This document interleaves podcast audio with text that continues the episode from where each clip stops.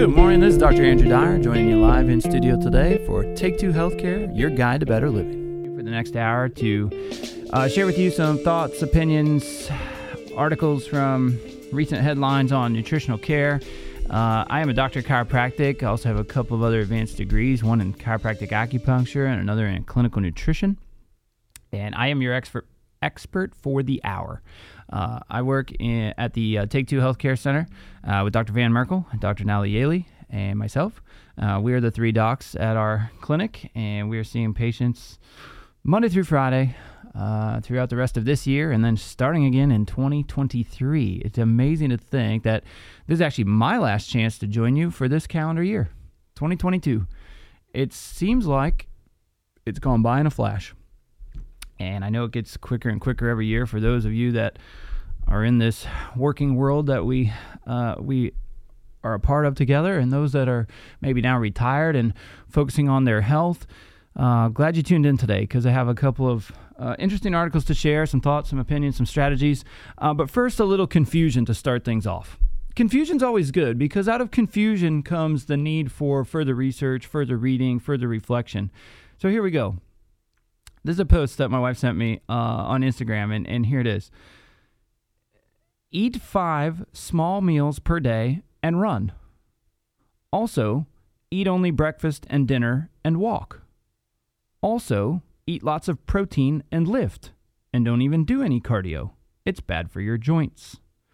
Also, don't eat too much protein and make sure you're sleeping a lot. But don't be sedentary. But don't be too active it's bad for your blood pressure.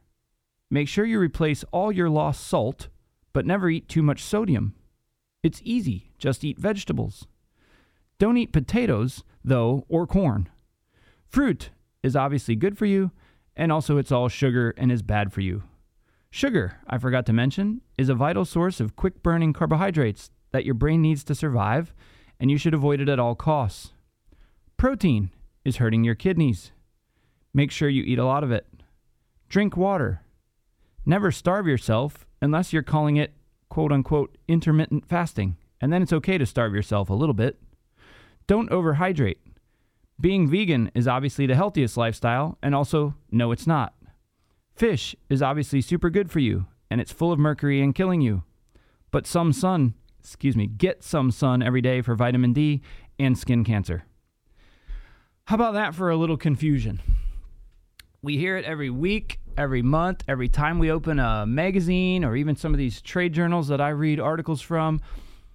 The thoughts and opinions, even of the experts, conflict. And we've seen this over the last two or three years as we've battled through all of our COVID times. Even the experts that were paid to know about COVID didn't always know the answer. And more time and more research and more thought and more reflection and more studies came to give us a little bit better understanding of things. I think we still only have kind of scratched the surface on that. And today's show is not about that topic, but just we can't help but reflect over the last few years and think of that because it's changed all of our lives in some ways. And so, even the basic principles of nutrition that we were trained on in school when we were in grades two, three, four, we, we learn about the food pyramid. And because of some of the structure and training there, there's a high emphasis on eating a lot of grains and taking in a lot of dairy products. And then if you listen to myself or Dr. Merkle here on the radio, we talk about don't eat that many grains, don't eat that many dairy products because it's harmful for the gut, it's bad for the brain, it's hard for sugar handling. So it really comes back down to the, the, the reason I started with this little bit confusing post was to kind of just open your brain a little bit to the idea that not one set of recommendations will fit for every person because we're all different. We're all composed differently. We have different metabolic burning rates. We have different thyroid functions. We have different sugar handling capacity. We have different thresholds for protein digestion. We have different immune systems that function sometimes well, sometimes not so well. And so, the only way to really get to the bottom of what you might need for you is to not read it in a book or even to listen to me on the radio and, and decide, oh, we know enough now about you, we can give you all these recommendations and you'll go on just fine. It's really come back and test each individual person. And the reason that's uh, a big, big part of our practice is we have no vested interest in the outcome of the test. Okay, it's a little bit different in some of the uh, clinics that do do different techniques and, and, and have some different strategies that assess people's nutritional status when they're not using a third party laboratory to analyze the results. It's the examiner that has a large outcome in the way the results are received or put down on paper or even done during a during an examination. If we send you to a third party lab, we have no way to control what your results will look like. And that's a beautiful thing. In medical practice, uh, clinical nutrition practice, whatever you want to call it, it's a beautiful, beautiful thing as the examiner to not have any vested interest in the outcome. Now, do I have an interest in analyzing the results properly? Of course. That is my job. That is what I've been doing for 18 years here in the Miami Valley. And it's a it's a wonderful task each day to sit down and look at these huge test results and I say huge because we get to see so many different data points on every person that we treat if we if we send them out for lab testing, and that helps us cut through the guesswork. It, uh, as Dr. Merkle talks about a lot, it eliminates our need for a crystal ball because we can't foretell the future. But if we get some uh, hardcore data points in front of us, then we can make some predictions on well, if we treated like this, XYZ, used you know, vitamin E, CoQ10, vitamin C. I'm, I'm just naming a few things that we might use, not knowing what the test results look like. Those are the strategies we put in place to help change a person's internal health and internal body function. And uh, uh, certainly, a lot of times we're treating things that are common in chiropractic practice musculoskeletal pain. Uh, work a lot with osteoporosis patients, diabetic patients. We work a lot with cancer patients. Um, and and again, maybe not treating, certainly not treating their cancer, but helping their bodies get healthier. And so, if you've never heard us here on the radio before, want to welcome you in for the first time. Uh, hopefully, we'll make a good enough impression on you today that you'll come back again on a future Saturday. But we are here every Saturday from 11 to noon, sharing with you our thoughts, opinions, and uh, again, headlines from the nutritional industry on how to be healthier. Our show is called Take Two Healthcare Your Guide to Better Living. And really, that title is so fantastic in that it, it takes us down a line of thinking that we em- employ with each patient to say, okay, how can we take them from position A to position Z um, several months, years, decades down the road to get a better result than what they've had before? Because let's face it, a lot of times these patients end up in our office when they've exhausted all other possibilities. They've gone to Cleveland Clinic or the Mayo Clinic or some of the big hospitals here in our in our city in Dayton, uh, and then they don't have either an answer that they like or a treatment plan that they like, and now they want to come in and see what we can do to help them. And it's an awesome mission to be on every week um, because we get to work with people that, one, have a huge desire to get better most of the time. And two, they're already willing to make that investment in their health so that not only can they be healthy now, but they can hopefully regain that health and maintain that health for many decades going forward. Depending upon what time in their life we get together, if we start working with someone when they're 35, 40 years old, we might well be able to get them on the right track and keep them there for several decades. I, have been in practice, like I said, for 18 years, and I still see some of those patients from my very first year in practice. Not because I need them to come in, but because they want to continue on with the, the healthy goals that we've set out for them to maintain and reach. And it's it's not like I see some of those patients from 18 years ago every single week or every single month. A lot of them now, if they're part of our clinical nutrition practice, they come in about once a year and they get their blood tests and hair tests, maybe some urinary challenge uh, work that we do as well, and then that becomes their yearly annual checkup to say, to answer the question, how are we doing? And and the question is big for them to look at how are they doing, but it's also a way for me to assess do I have them on all the right things? Because certainly over time their needs change. And what we put them on 18 years ago is certainly not what we still have them on now.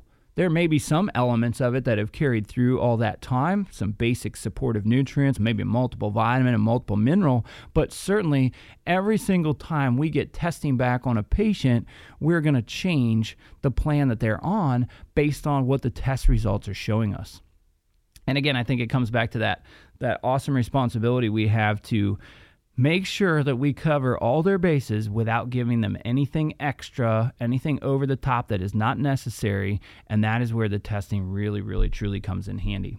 Well, it's not all about testing today, um, but there are several functions and, and things that we want to talk about going forward. And I know we're creeping up on our first break. We're not there yet, but we're getting close.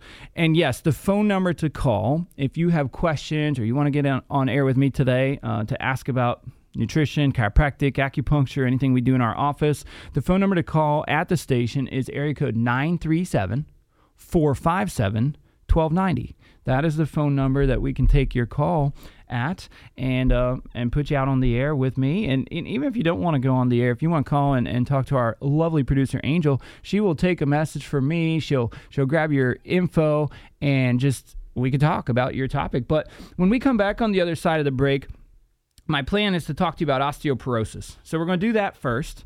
Uh, it's a very, very important topic. While it might not be thoroughly academically stimulating for everybody, it's a super important topic, and we're going to make it as exciting as we can. Um, but we're going to take a break here. Uh, you're listening to Dr. Andrew Dyer on AM 1290 WHIO.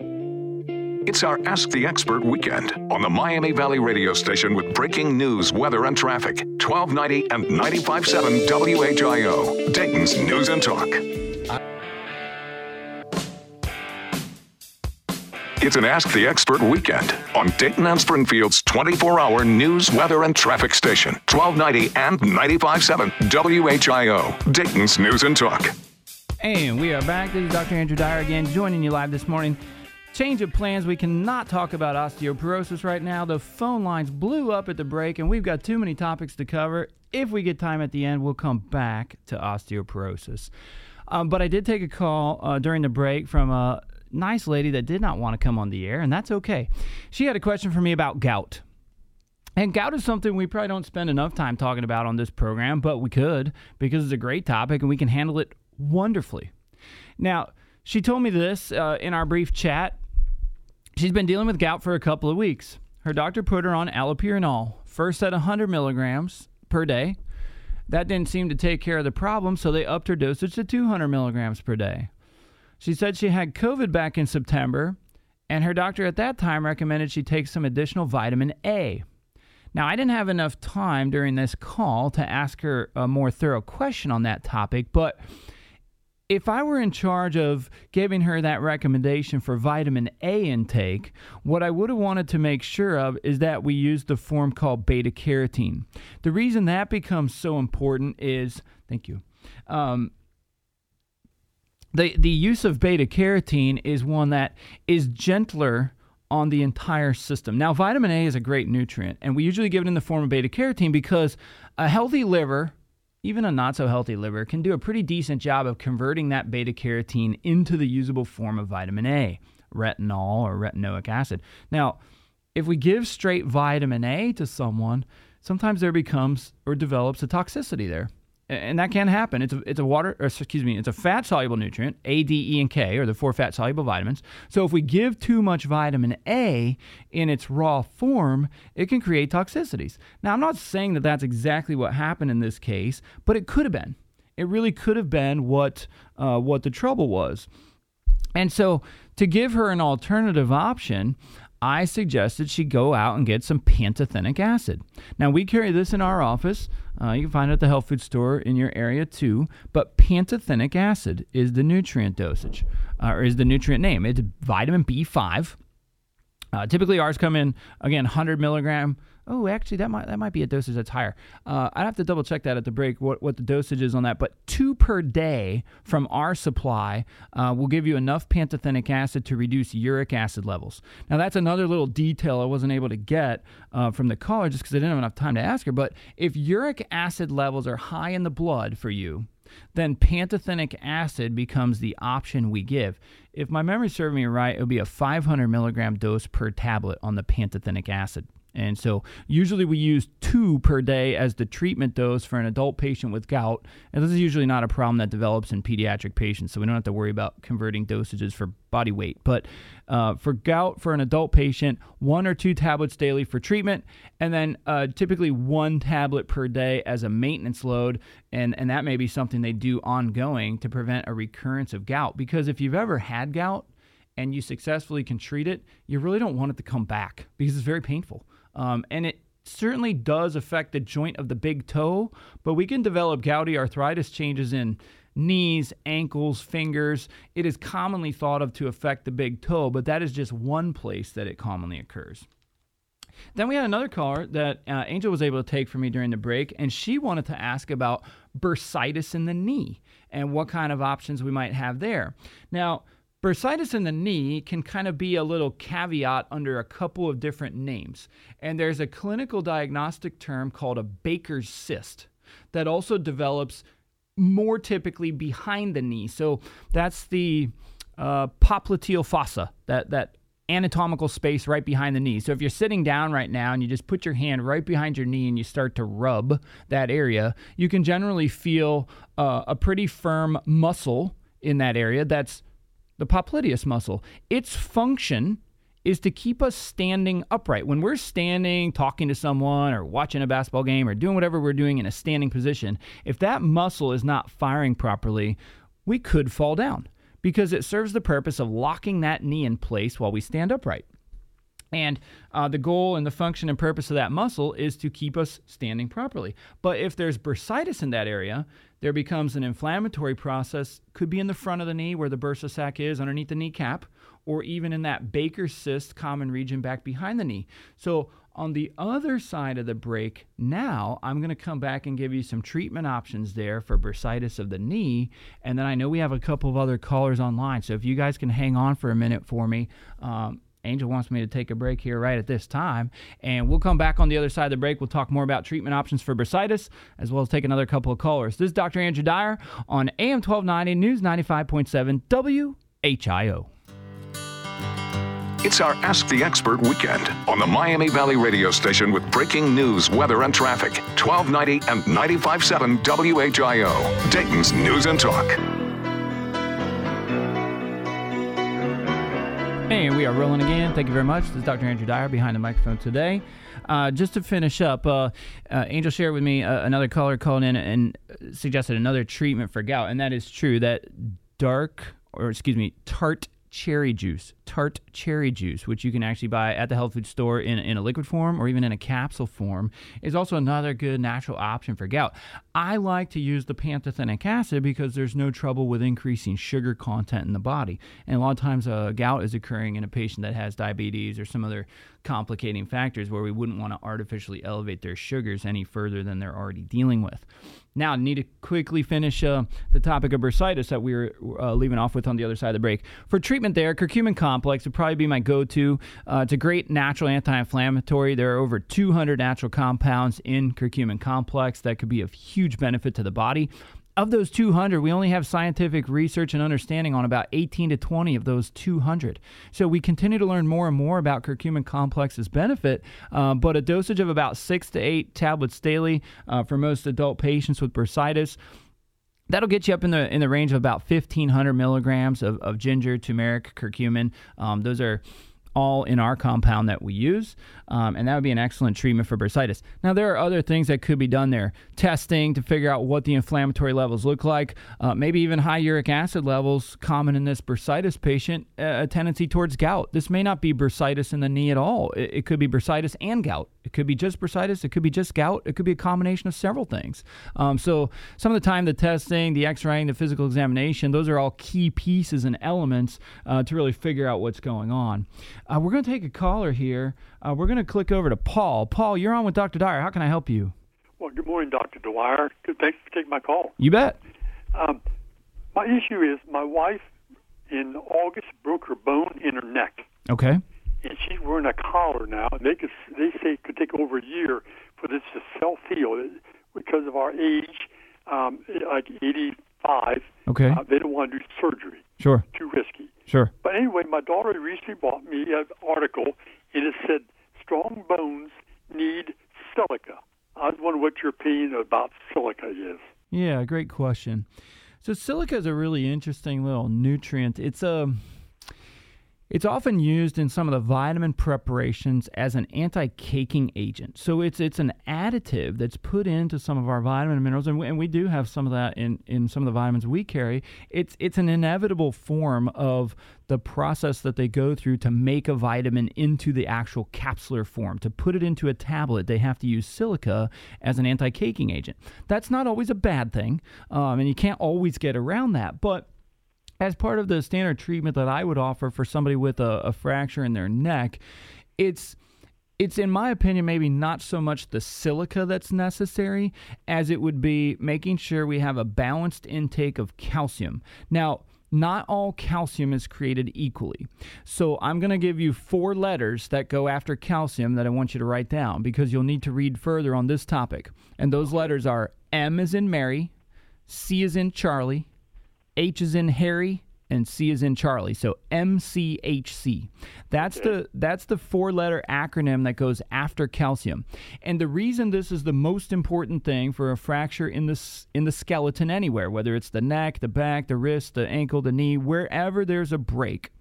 That MCHC is the form of calcium that tests as the number one most bioavailable, meaning the human body does the best job at absorbing that type of calcium to help heal and repair bony issues. Whether it's a fracture, hairline fracture, green stick fracture, you name the type of fracture, that particular version of calcium is going to be the most important type to put somebody on if they're trying to heal a fracture. Now, calcium is not the only thing we're going to need we're going to need to balance that with magnesium as well. And I'll give you the dosage for calcium just as a very average uh, adult would need. It would be a 1,000 milligrams daily. That's two tablets from us. MCHC. We have this in our office. You can find it at the health food store too. But that 1,000 milligrams of calcium then needs to get balanced with about 400 milligrams of magnesium daily. The particular form of magnesium I like to use the most in this situation has malic acid in it. So our, our version at the office is called Mag Malic, M A L I C. Now you can find that form in health food stores too, but that magnesium needs to be taken at about 400 milligrams daily to help the calcium be better absorbed not only in the gut but from the gut then get to the bony areas that, that the injury needs to be healed and repaired from so calcium magnesium are the first two then vitamin d3 has to be another essential component of that treatment plan for a fracture in the neck.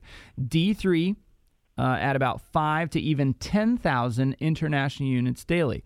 Now, I say 5 to 10,000, that's a range, uh, and usually we would have the benefit of some testing data in front of us to really set that dosage appropriately. But uh, for your wife, even regardless of if she's on medications for certain things or not, those three nutrients are, in my opinion, the most important for helping to heal a broken bone. Okay. Hey, Paul, thanks for your call today. Hey, that's very good, good information. Thanks very much, Doctor. I appreciate it. You bet. Have a great day, okay? Bye bye. Bye bye. Thank you. Appreciate it. Uh, we are going to go next to our, our next caller named Ryan. Ryan, how can we help you this morning? Hey, Dr. Dyer, I appreciate you taking my call, man. You bet.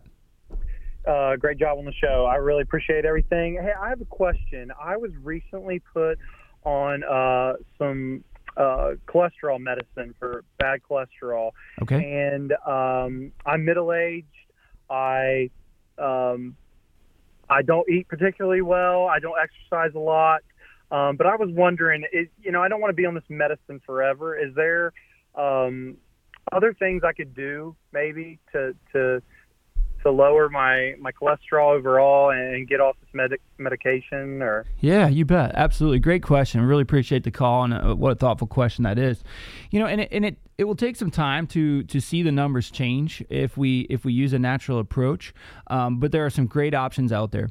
And probably where i would begin with you is with two significant things. I, I say significant because they could get you off this medicine in, in the long run. One would be an omega-3 fish oil.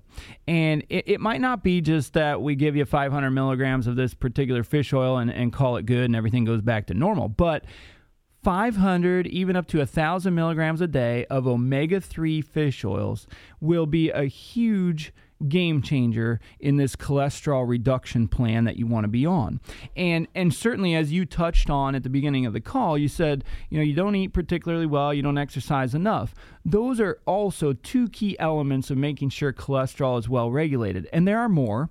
And and I've even heard it said and, and seen it written on other doctors' websites where we, we are so ingrained to think that cholesterol is the main issue going on in the body that we kind of neglect looking to other places that might be in charge of what the cholesterol output really is. So maybe it's not just a problem of cholesterol that your body's making too much or accumulating too much of it, but maybe the issue is uh, thyroid function isn't quite good enough to help control the proper regulation of cholesterol. Maybe it's uh, there's too much sugar in the diet or in the body unregulated, and that's causing a buildup of some of these bad cholesterols. And and even to think that cholesterol is bad is another commonly ingrained thought from our from our medical mainstream media, and that is we're just trained to think that cholesterol is always bad. And in a complete and proper discussion about cholesterol, we, we I think we also have to know and understand that cholesterol is needed for bodily heal and repair. So, to help heal and repair nerve roots, cellular damage, keep hormone levels in check. Uh, for men, testosterone. For, for females, estrogen, progesterone. We need to have cholesterol to help regulate some of these other key functions. Even energy is a, uh, the requirement to have good energy in the body requires proper cholesterol balance. So mm-hmm. It, it, takes a more global look, and, and fish oil may not be just the one answer that we need to, to get the, the drug out of there, but that's a starting point. There are two key others uh, nutrient called niacin, N A I C I N. It's a B vitamin, B3. Uh-huh. And this nutrient, when taken, can have a little side effect to it, and that is it can produce a flushing sensation in the body. So it can make the skin a little hot, a little red. So after you take niacin, you might wait 5 or 10, 15, 20 minutes even to make sure there's not going to be a reddening of the face. That's a common, common side effect of niacin. Some people get it, some don't, but it's not an emergency need. Like you don't have to go to urgent care with this problem, you don't have to go to the emergency room with this problem. But that is another really great nutrient for helping get cholesterol back down. Um, so couple of those key strategies put into place. Probably going to need 30 to 60 days at least on those nutrients before testing the cholesterol panel again uh, to okay. see what kind of impact could be made there.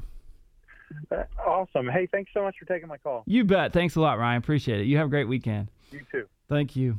Oh, awesome. Fun. It's great. I, I, love that part of the show, being able to just talk to people about some of the problems they're dealing with and, and give them some really some simple strategies. So, as Dr. Merkle says, he, he usually recommends you take two weeks to try a safe, healthy, natural option because within that span of time, maybe we're not already getting you to a point where you could consider coming off some of the medications you may be on for that issue, but it, it, it's more a product of give it a couple of weeks, maybe even a couple of months to really see if we can get the body healthier. And that's just it. I mean, with cholesterol, it is so ingrained in our thought process in, in this current society that cholesterol is always bad.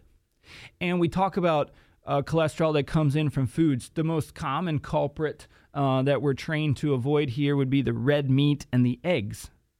Really, in my opinion, most of those foods are not going to be the real crux of the issue on a cholesterol ra- rising problem in the blood, but sugar is the bigger culprit, in my opinion. Now, sugar, red meat, eggs, sure, do they have the stuff in them to make cholesterol? Yes, they contain dietary cholesterol.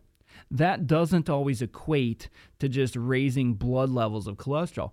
I was averaging an intake at one point over the summer months of about four to six eggs daily, just in different foods that I was eating throughout the day. I might start my day with a couple eggs and then maybe some on my salad at lunch and then maybe even a couple more at dinner. So there were many days in a row where I ate three, four, five, six eggs a day, and my total cholesterol never went above 170.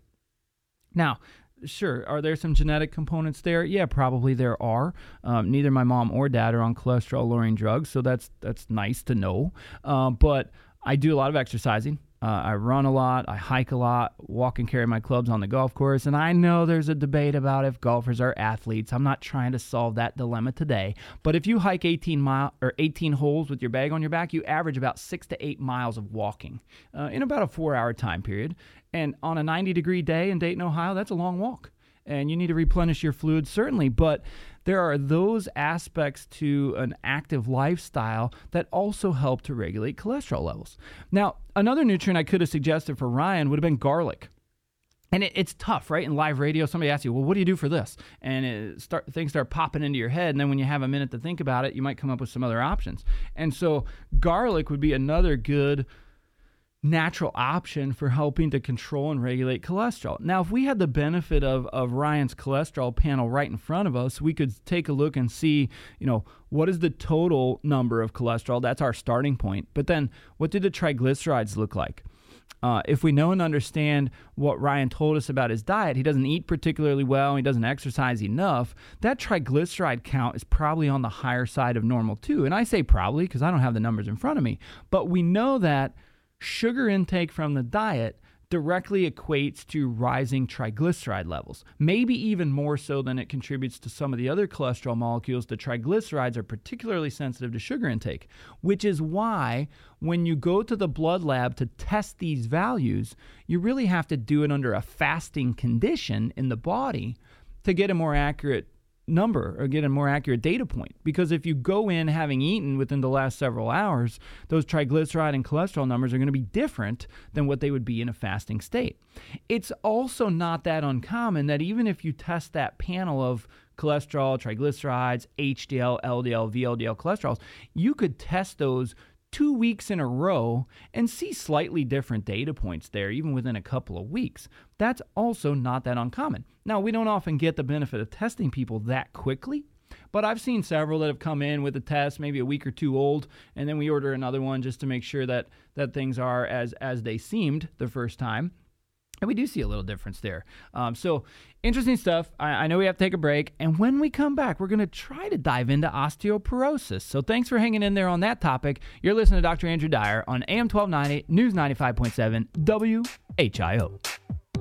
It's an Ask the Expert weekend on Dayton and Springfield's 24 hour news, weather, and traffic station, 1290 and 95.7 WHIO, Dayton's News and Talk.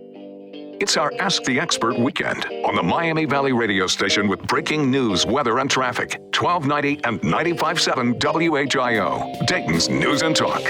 Beautiful. We are back just for the last few minutes here.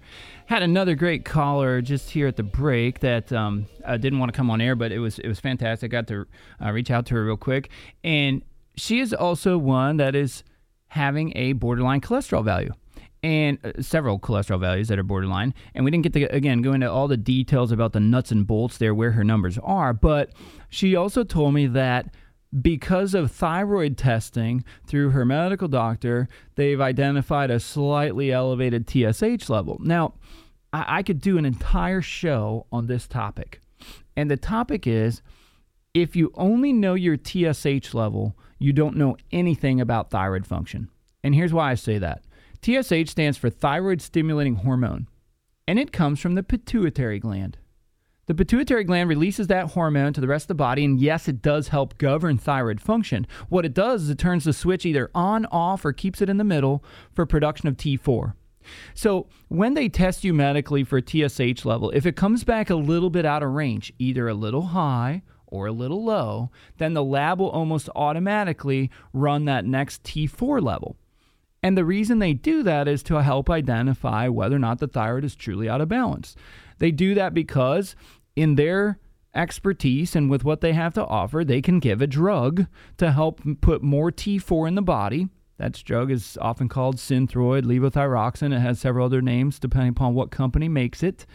And the reason they give that drug is because it'll elevate T4 levels in the blood. With that elevated T4 level in the blood, your body then needs to convert a good majority of that T4 into the useful and usable hormone for thyroid called T3. And it is unless we look at specifically TSH, T4, T3 uptake, and then some of the free hormones free T3, free T4, reverse T3, uh, thyroglobulin antibodies, thyroglo- uh, thyroperoxidase antibodies. There are so many thyroid tests that need to be explored to answer the question what's going on with the thyroid, and then how is that either directly or indirectly affecting my cholesterol. So I don't have a nutrient solution for this patient right off the bat because the testing is necessary. And that's how we began the show. I'm sorry I ran out of time on the osteoporosis topic, but we will begin there in 2023. When I'm back behind this microphone, that'll be the first topic we hit. I'm so glad you got to join me this morning. I had fun. Angel's a great producer. We're going to take our break for the rest of this year and Dr. Mark will probably be with you next week. You've listened this morning to Take Two Healthcare, your guide to better living, hosted by Dr. Andrew Dyer on AM 1290, News 95.7, WHIO. It's an Ask the Expert weekend on Dayton and Springfield's 24 hour news, weather, and traffic station, 1290 and 95.7 WHIO, Dayton's News and Talk.